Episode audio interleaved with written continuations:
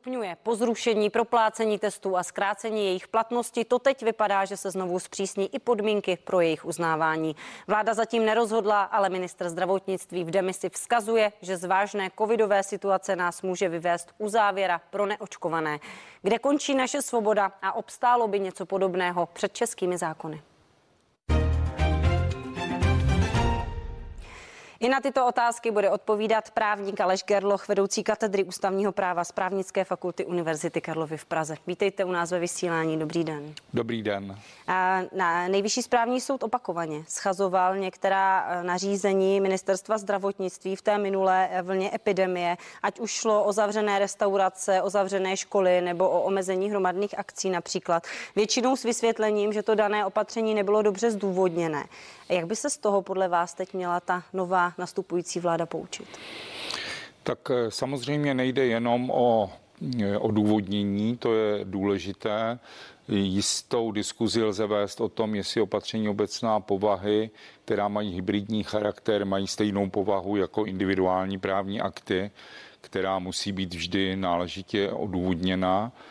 Hmm, ale to je, dejme tomu, spíše taková akademická diskuse, ale jde o zejména míru zásahu, jak jste řekla, do e, osobní svobody nebo do jiných práv, zejména bych zdůraznil e, právo na rovný, rovné zacházení, princip rovnosti.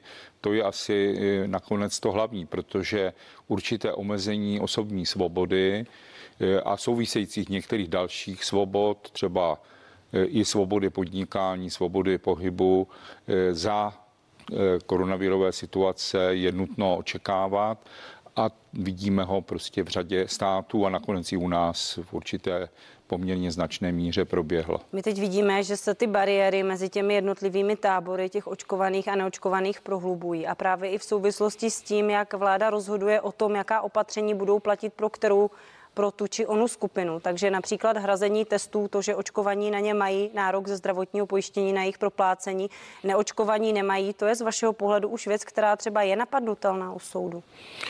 Tak napadnout lze nakonec všechno, jak se říká. Má šanci na úspěch. Ale jestli to má šanci na úspěch, otázka, tady si myslím, že eh, spíše ne, protože eh, to očkování je naopak široce dostupné. To by bylo za situace, kdyby třeba existovala nějaká vybraná skupina eh, a ostatní by museli se nechat testovat a platit to.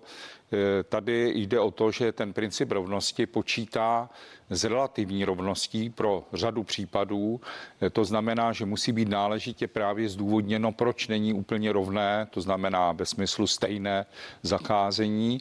A tady by se dalo právě argumentovat tím, že ta skupina očkovaných eh, je eh, skupinou, ke které se musí přistupovat pak stejně, ale ta skupina neočkovaných má jisté nevýhody za situace, kdy se očkovat může a zároveň to není povinné. A jde o tu míru. Jo? To je otázka té takzvané proporcionality e, a to asi e, bude věcí i spornou, například i na té soudní úrovni, e, i v jiných věcech se často O tom nakonec třeba hlasuje i na ústavním soudu nebo jiných vysokých soudech, kde je ta míra ještě přiměřenosti a kde nikoli.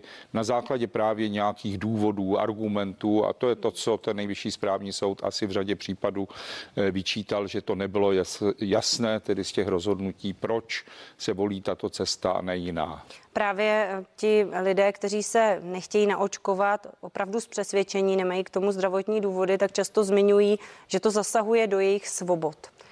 Zasahuje to do jejich svobod do určité míry, když jste říkal, že je možné, že ti lidé, kteří se nenaočkují a mají k vakcíně rovný přístup jako všichni ostatní, prostě mohou být potom nějakým způsobem sankcionováni nebo nějakým způsobem zkrátka může být na ně vynakládána větší povinnost než na ty očkované?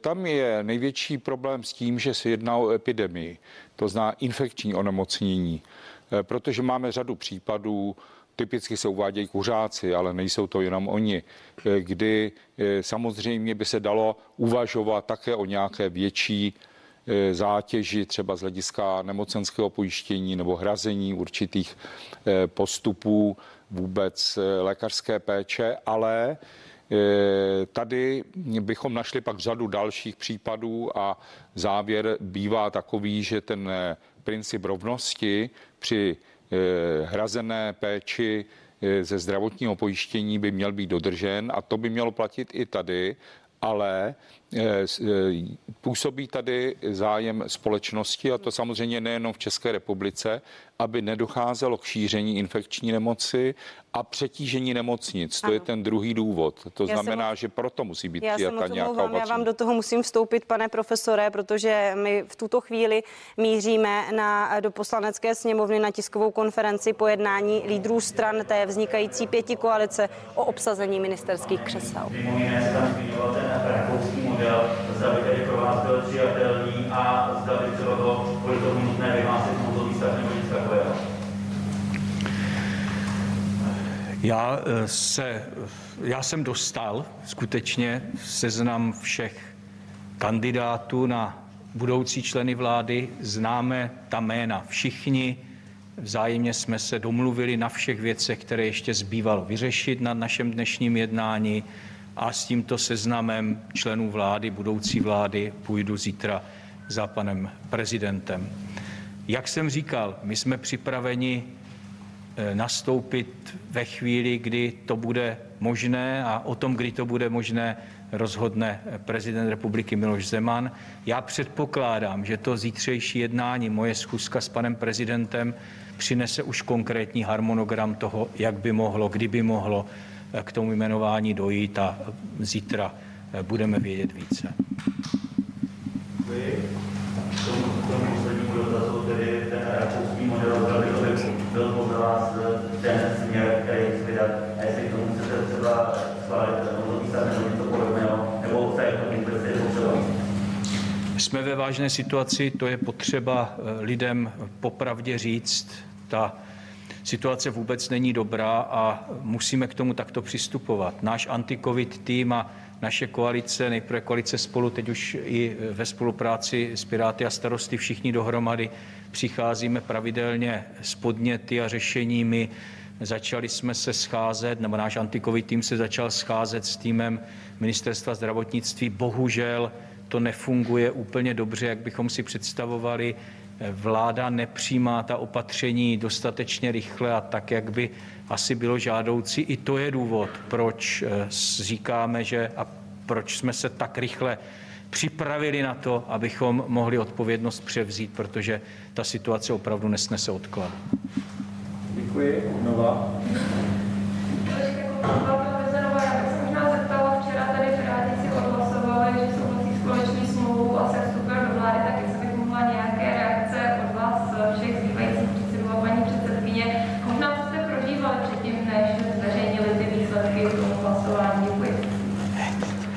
Tak já začnu. Já jsem eh, ve všech rozhovorech, které jsem poskytoval, vyjadřoval přesvědčení, že Piráti nakonec eh, schválí vstup do vlády. A vycházelo to ze dvou věcí. Ta jedna byla, že myslím, že tady eh, nebývale jasně zazněla vůle voličů. Touha po změně. Jasná většina 108 hlasů v poslanecké sněmovně, kterou vytvořili voliči, protože uvěřili tomu, že naše dvě koalice, které dopředu řekly, že spolu budou vládnout, když uspějí ve volbách, že naše koalice mohou tu politickou změnu přinést. A ten druhý důvod, proč jsem tomu věřil, byl ten, že my jsme dospěli po tvrdých, ale velmi korektních, věcných a, a k cíli mířících jednání ke koaličnímu programu, který zahrnuje eh, zájmy všech zúčastněných politických stran a jejich voličů ale který je současně dobrým programem, dobrým programem pro příští roky pro Českou republiku.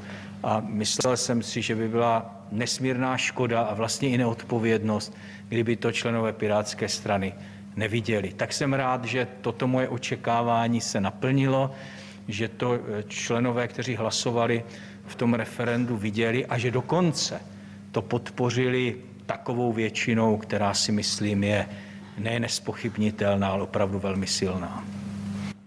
Jen v krátkosti, co zaznělo na tiskové konferenci po jednání lídrů na tom takzvaném formátu K9, Petr Fiala mluvil o tom, že jeho budoucí vláda je schopná a připravená převzít odpovědnost za řízení této země v příštích čtyřech letech. Zítra míří za prezidentem Milošem Zemanem. Ta schůzka by se měla uskutečnit kolem 16. hodiny a na ní právě sdělí jména všech navrhovaných ministrů. Konkrétní jména nominantů jsme se nedozvěděli ani na této tiskové konferenci. Petr Fiala, lídr koalice spolu tedy dál, trvá na tom, že první komu jména sdělí všechna jména, na kterých se shodly stranické orgány té pěti koalice, bude prezident Miloš Zeman. A se mnou ve studiu zůstává právník Aleš Gerloch. Pane profesore, pojďme se zastavit právě u toho jmenování nových ministrů, protože eh, co se týče Miloše Zemana, tak i bývalých eh, pre- prezidentů České republiky, tak jsme se setkali se situacemi, že prezidenti měli problém s některými jmény ministrů. Očekáváte, že v tomto případě tomu může být podobně a jak vlastně ústava v tomto vymezuje pravomoce prezidenta? Eh, prezident republiky jmenuje předsedu vlády v zásadě samostatně. Po volbách ovšem by měl přihlédnout k tomu, jakou pozici eh, ten jeho nominant má z hlediska poslanecké sněmovny, protože vláda by měla získat důvěru většiny přítomných poslanců. Ale může, podle mého názoru, to se někdy i stalo, eh, diskutovat předtím, než eh, určitou osobu jmenuje, o složení vlády. To se pravděpodobně odehraje zítra. No, připomeňme pana Pocheho nebo pana Šmardu například. Ano, Ty nechtěl Miloš Zeman ano, a to bylo ale v situaci už, když ta vláda vlastně existovala a tady ještě ta vláda není. Takže může třeba říci, že nějaké konkrétní jméno z nějakých důvodů se mu nezdá, aby to ještě zvážil. Eh, ale taková situace být ani na druhé straně nemusí. Ale chci tím říci, že to je ještě vlastně jakýsi mimoústavní prostor, protože teprve jmenováním předsedy vlády vlastně oficiálně ústavně hmm. začíná hmm. sestavování vlády a tam už ta jeho možnost je pak omezená. Eh, tam by skutečně musel uvádět nějaké ústavní důvody nebo zákonné důvody, proč určitého kandidáta eh, nechce nemůže nějak bez dalšího zasahovat do těch návrhů. E, samozřejmě ty důvody mohou být někdy zcela jednoznačné. Měl by už předseda vlády garantovat, že e, to bude osoba, která není ve střetu zájmů například, nebo jak se bude tento střet zájmu řešit podle e, příslušného zákona, pokud třeba podniká a podobně. Ústava říká, že člen vlády nesmí vykonávat činnosti, které nejsou slučitelné s členstvím ve vládě a tady je určitý prostor, jednak tedy to mohou vymezit zákony konkrétně, ale je zde určitý prostor, že by se třeba zjistilo, to teď samozřejmě mluvíme jenom hypoteticky, že určitá osoba je agentem zahraniční rozvědky hmm. třeba eh, a měl prezident republiky proto nějaké důkazy, nebo eh, že se jedná o osobu, která vůbec není kvalifikovaná pro ten rezort, nemá příslušné nejenom Eh, vzdělání, ale ani žádné zkušenosti a podobně a může tam znášet námitky, jestli předseda vlády je přesvědčen, eh, že to zvládne. Eh, a ty argumenty, jak říkám, mohou být někdy jednoznačné, jindy méně, ale v podstatě prezident republiky je ten, který jmenuje členy vlády na návrh předsedy vlády, pověřuje řízením jednotlivých ministerstev a úřadů. Takže své slovo tady samozřejmě má. A předpokládám, že tam ústava opět nestanovuje žádné lhůty a termíny, do kterých by měl prezident o tom rozhodnout, o tom, jestli jmenuje do té funkce jednotlivé ministry. Je možné, že tedy třeba Miloš Zeman může v případě, že by nebyl spokojen s některými zejmen nominantů, zablokovat nějakým způsobem vznik té nové vlády? No, slovo zablokovat je příliš silné, protože to skutečně znamená, ano, ale e, samozřejmě může se to odehrát dokonce v řádu dnů nebo snad v nějakých případech i v řádu hodin, že už jsou ti nominanti připravení, předjednaný, prezident nemá výhrady, jmenuje předsedu vlády a v podstatě jde o jenom tu administraci e, věci, ale může to skutečně trvat několik týdnů a ty důvody mohou být různé, včetně Eh, nejenom zdravotního stavu prezidenta republiky, ale třeba i předsedy vlády. Zase mluvím obecně, eh, třeba předseda vlády bude mít nějaké zdravotní problémy a nebude moct aktuálně jednat v té věci a eh, přetrhne se to, nebo mohou být nějaké důvody jiné. Takže proto ústava nestanoví žádný termín, který by byl stejně asi lhutou jenom pořádkovou. Je otázka, co by se dělo, kdyby vláda byla tam třeba řečeno 14 dní a ona byla až, já nevím, 16 týden a nikoli tedy za 14 dní. Ono obecně platí, že premiér může v případě nějakého nesouladu s prezidentem vyvolat kompetenční spor, případně samozřejmě podat návrh na obžalobu vůči ústavnímu soudu pro hrubé porušení ústavy podle článku 65 odstavce eh, ústavy. V takovém případě Umíte si představit, že by jakýkoliv budoucí premiér, nejenom teď Petr Fiala, využil těchto mechanismů v situaci, kdy není schopen domluvit se s prezidentem na některém ze svých nominantů?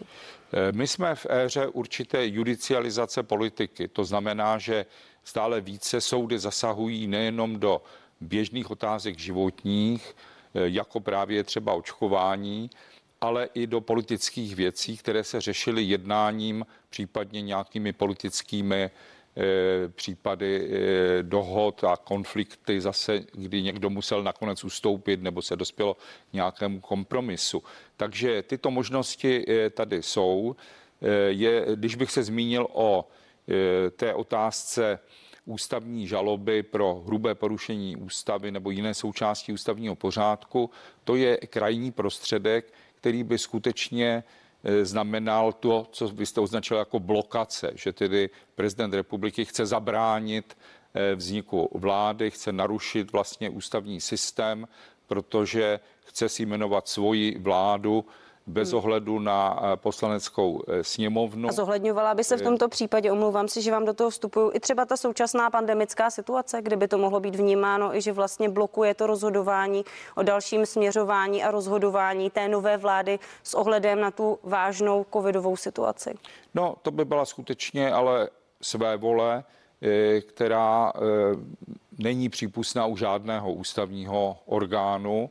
A je třeba říci, že ovšem žalobu nepodává předseda vlády, eh, tu žalobu podává poslanecká sněmovna eh, a Senát, přesně řečeno Senát, žalobu dává, sněmovna musí souhlasit eh, nejméně tři pětinou většinou obě komory, takže toto není jednoduché a myslím si, že to vůbec v dané situaci nehrozí. Myslím si, že i ten kompetenční spor je řešením, které by bylo spíše krajní, řešení, eh, které vlastně není tím pravým kompetenčním sporem o tom, kdo má určitou pravomoc, eh, protože tady je nesporné, že navrhovat má pravomoc předseda vlády a jmenovat prezident republiky. To znamená, že soud by tady posuzoval skutečně zase nějakou nečinnost eventuálně, ale Eh, my to nemůžeme vidět jenom na straně eh, prezidenta republiky, ale i jiných ústavních orgánů. A je třeba vidět, že eh, v zásadě se má preferovat politické řešení. Eh, soudní spory, zejména v těchto otázkách vztahu ústavních orgánů a ústavních činitelů, je skutečně až krajní. A taky k ním dochází velmi výjimečně. Pojďme se ještě prosím vrátit k těm covidovým opatřením, protože včera vláda neschválila zrušení uznávání antigenních testů, takže by už brala v potaz jako doklad o bezinfekčnosti pouze PCR testy, porodělání nemoci a očkování. Ale zároveň eh, třeba ministr Adam Vojtěch eh, nevyloučil, že by se chtěl vydat takzvanou rakouskou cestu cestou. Ten rakouský model je velmi spochybňován i v Rakousku a i tam samozřejmě naráží na to, jestli se pohybuje v mezích právního rámce. V českém právním prostředí by našlo takové opatření nějakou právní oporu? Tak určitou oporu ano, protože e, i e, obecná úprava zákona o ochraně veřejného zdraví počítá s vakcinací. Eh, pro řadu případů jako povinnou, zejména u eh, dětí samozřejmě. Eh, byly vedeny i určité spory v téhle věci, které se dostaly až do ústavního soudu. Omlouvám se. To znamená, že by tomu muselo předcházet to, že by se uh, jakousi vyhláškou do toho zákona o veřejné ochraně zdraví přidalo očkování proti covidu jako povinné očkování a pak bychom mohli například zvažovat ten lockdown neočkovaných? Nebo My teď se řídíme takzvaným pandemickým zákonem, který tvoří speciální úpravu ve vztahu k té obecné úpravě toho zákona o ochraně veřejného zdraví a tam musí ministerstvo nechat eh, ministerstvo zdravotnictví nechat projít vládou jakékoliv opatření. Proto o tom jedná vláda a v podstatě dá se říci, rozhoduje vláda. Teď je otázka té míry, jestli to bere na vědomí nebo skutečně jako reálně posuzuje, jak se zdá nyní v současnosti různé alternativy a vlastně jakoby ukládá členů vlády, co má tedy připravit. To je vlastně asi ten včerejší, to včerejší mm-hmm. rozhodnutí a ten scénář. Eh, já osobně nevidím ovšem v současnosti to za eh, příliš eh, dobré postupovat tou rakouskou cestou, protože my jsme se vydali cestou trochu jinou, to znamená alternativ, těch tří známých alternativ. A myslím si, že dobrý nápad je ty testy spoplatnit a vyžadovat je častěji, ale neuzavřít zcela tu možnost pro neočkované.